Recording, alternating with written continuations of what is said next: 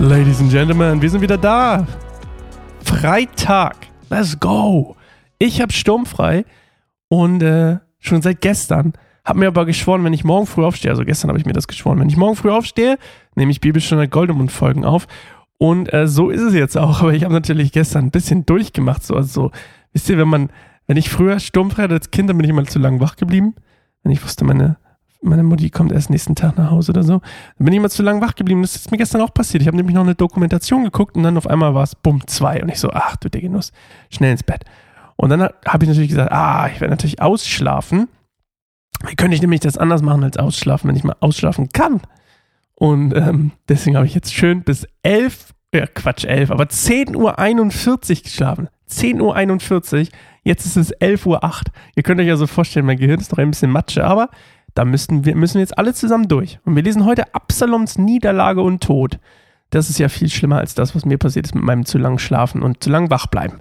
Also, äh, erster Sa zwei, zweiter Samuel 18, 1 bis 18. Als nächstes musterte David sein Heer und teilte es in Einheiten zu je 1000 Mann und in kleinere Einheiten zu je 100 Mann ein. Danach ernannte er die jeweiligen Anführer. Ein Drittel des Heeres wurde Joab unterteilt, ein Drittel Joabs Bruder Abishai, dem Sohn der Zeruja, und ein Drittel dem Gatiter Itai. Der König sagte zu seinen Truppen, ich selbst werde mit euch in den Kampf ziehen. Aber seine Männer waren dagegen. Du darfst nicht mitkommen, sagten sie. Wenn wir umkehren und fliehen müssen, selbst wenn die Hälfte von uns stirbt, werden Absaloms Truppen nicht darauf geben, nichts darauf geben. Du bedeutest ihnen so viel wie, ein, äh, wie 10.000 von uns. Und es ist besser, du bleibst hier in der Stadt und schickst uns Hilfe, wenn wir sie benötigen. Wenn ihr das für das Beste haltet, will ich es tun, stimmte der König schließlich zu. Er stellte sich neben das Stadttor, während die Abteilungen seines Heeres an ihm vorüberzogen. Der König, also ganz kurz übrigens hier, dass der König, das hatte ich euch schon mal erzählt, dass der König nicht mitkämpft. Also, dass er quasi so wie so ein, dass er zu Hause bleibt und es aussitzt, ist hochgradig, hochgradig un, normal. Unnormal? Ist das ein Wort? Ähm, also es ist einfach nicht, es ist nicht gewöhnlich.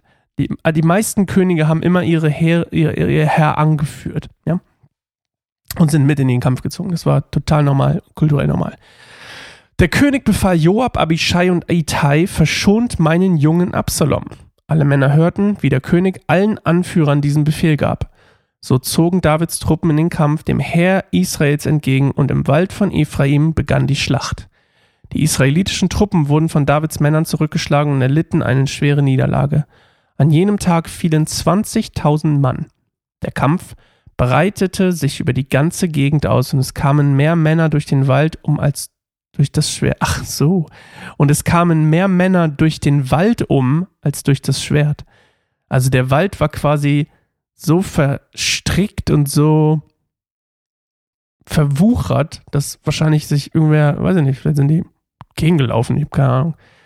In der Schlacht traf Absalom unerwartet auf einige von Davids Männern. Er versuchte auf seinem Maultier zu fliehen, doch als er unter den dicken Ästen einer großen Eiche hindurchschritt, verfing sein Haar sich im Geäst. Sein Maultier lief weiter und er blieb zwischen Himmel und Erde in der Luft hängen. Einer von Davids Männern war Zeuge des Vorfalls und meldete Joab, ich habe Absalom gesehen, er hängt an einer Eiche fest. Was? fragte Joab. Du hast ihn dort gesehen und nicht getötet? Ich hätte dich dafür mit zehn Silberstücken und einem Gürtel belohnt. Auch für zehntausend, nee, Quatsch, für tausend Silberstücke würde ich dem Sohn des Königs nichts antun, antwortete der Mann. Wir haben alle gehört, wie der König zu dir und Abishai und Itai gesagt hat, verschont meinen Jungen Absalom wenn ich den König verraten hätte, indem ich seinen Sohn tötete, und der König würde mit Sicherheit herausfinden, wer es getan hat, würdest du mir sicher, würdest du mich sicher im Stich lassen. Schluss jetzt. Ich habe genug mit dir vergeudet. Ich habe genug Zeit mit dir vergeudet. Was ist los mit meinem Kopf? sagte Joab. Dann nahm er drei Dolche und stieß sie Absalom ins Herz, während dieser noch immer am Leben hilflos an der Eiche festhing. Danach umringten zehn junge Waffenträger Joab, Joabs Absalom und schlugen und töteten ihn. Dann blies Joab das Horn und seine Männer gaben die Verfolgung der Israeliten auf, denn Joab wollte sein Heer schonen. Sie warfen Absaloms Leichnam in eine tiefe Grube im Wald und schichteten darüber einen großen Steinhaufen.